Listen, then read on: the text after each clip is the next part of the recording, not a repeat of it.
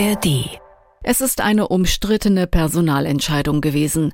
Bundesinnenministerin Faeser hat den Chef der Cybersicherheitsbehörde BSI Schönbohm vor knapp einem Jahr aus dem Amt abberufen und versetzt, nach Vorwürfen wegen angeblicher Nähe zu Russland. Ins Rollen gebracht hatte das Ganze ein kritischer Bericht in der Satiresendung ZDF Magazin Royal mit Jan Böhmermann. Die Frage ist, hat Nancy Faeser den BSI-Chef vorschnell abserviert und hat sie womöglich sogar den Verfassungs Verfassungsschutz instrumentalisiert, um Arne Schönbohm im Nachhinein Fehlverhalten nachzuweisen? Dazu hat die SPD-Politikerin im Bundestagsinnenausschuss nun Rede und Antwort gestanden, nachdem sie vorher zweimal dort abgesagt hatte. Und damit Hallo zum Standpunkte-Podcast von NDR Info mit Meinungen von Journalistinnen und Journalisten aus verschiedenen Medien.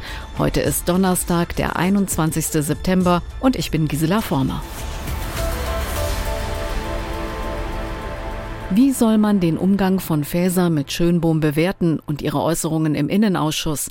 Die Berlin-Korrespondentin des Deutschlandradios Katharina Hamburger findet, dass sich Faeser vor allem selbst geschadet hat. Nicht nur, weil ihr Auftritt im Bundestagsinnenausschuss viel zu spät kam. Nun konnte sie zwar auch jetzt nicht alle Vorwürfe restlos ausräumen. So ist zum Beispiel nicht abschließend geklärt, ob sie nicht zumindest versucht hat, den Verfassungsschutz in der Causa Schönbohm noch einmal anfragen zu lassen.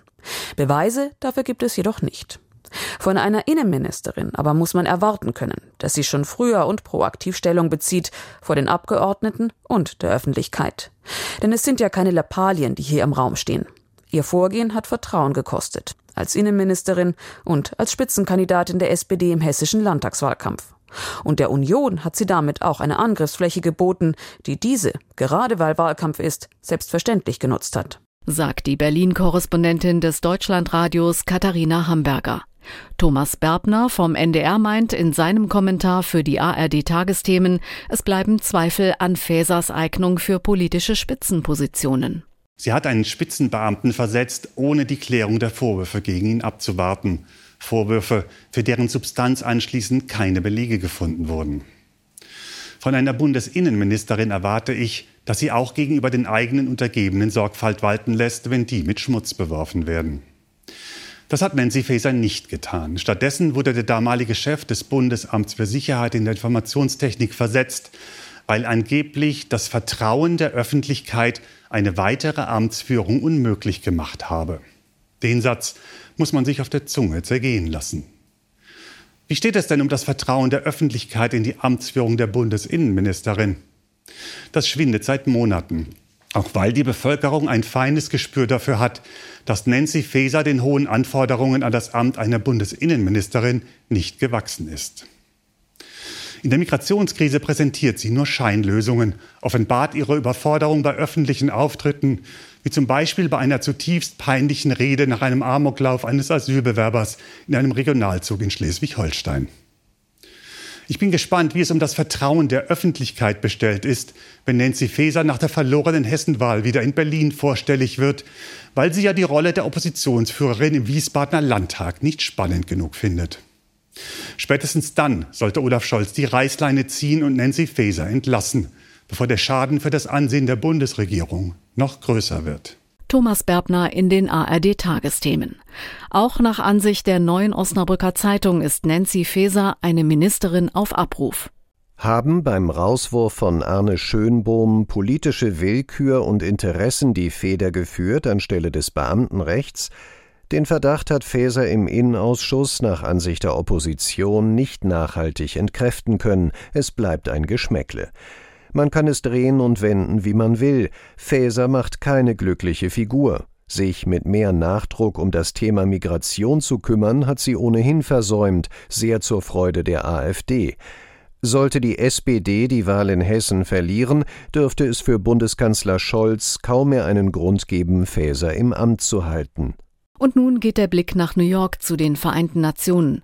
Bei der UN-Generaldebatte hat der ukrainische Präsident Zelensky alle Staaten aufgerufen, den russischen Angriffskrieg gegen sein Land gemeinsam zu stoppen.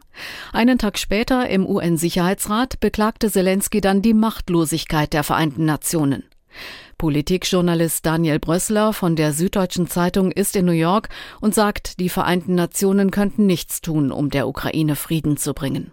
Solange natürlich ein Land, das selber Krieg führt, eine Vetomacht ist und jede Entscheidung des Sicherheitsrates blockieren kann, ist natürlich die Hoffnung, dass der Sicherheitsrat helfen könnte, diesen Krieg zu beenden, vergebens. Also das ist einfach Zukunftsmusik. Ähm, der Sicherheitsrat ist so, wie er ist und er wird keinen Beitrag leisten, jetzt um diesen Krieg zu beenden. Ich glaube, es ist eher umgekehrt, wenn dann eines Tages dieser Krieg beendet ist und eine ganz andere Lage in der Welt eingetreten ist, dann kann irgendwann auch der Sicherheitsrat reformiert werden und können die ganzen Vereinten Nationen reformiert werden, aber das kann auch noch lange dauern. Die Meinung von Daniel Brössler von der Süddeutschen Zeitung.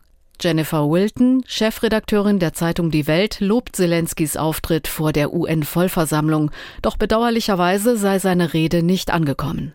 Es war eine rhetorisch ausgefeilte Rede, in der es zunächst viel darum ging, dass die Bedrohung die ganze Welt betreffe, dass zahlreiche Staaten einen Preis zahlen würden, dass es um Nuklearwaffen und Getreidelieferungsblockaden gehe, unter anderem. Allein Zelensky erreicht damit immer weniger, auch immer weniger Menschen, und das liegt nicht an ihm. Im Saal der UN blieben Stühle frei, seine Rede war nicht der Höhepunkt des Tages, sondern eine unter vielen. Die Welt gewöhnt sich an den Krieg, genau wie befürchtet worden war. Und damit enden die NDR Info Standpunkte für heute. Ich hoffe, ihr seid morgen wieder dabei. Dann gibt es einen neuen Podcast mit Meinungen aus verschiedenen Medien. Nicht vergessen, ihr könnt den Podcast auch abonnieren, zum Beispiel in der ARD Audiothek. Macht's gut und bis bald, sagt Gisela Former.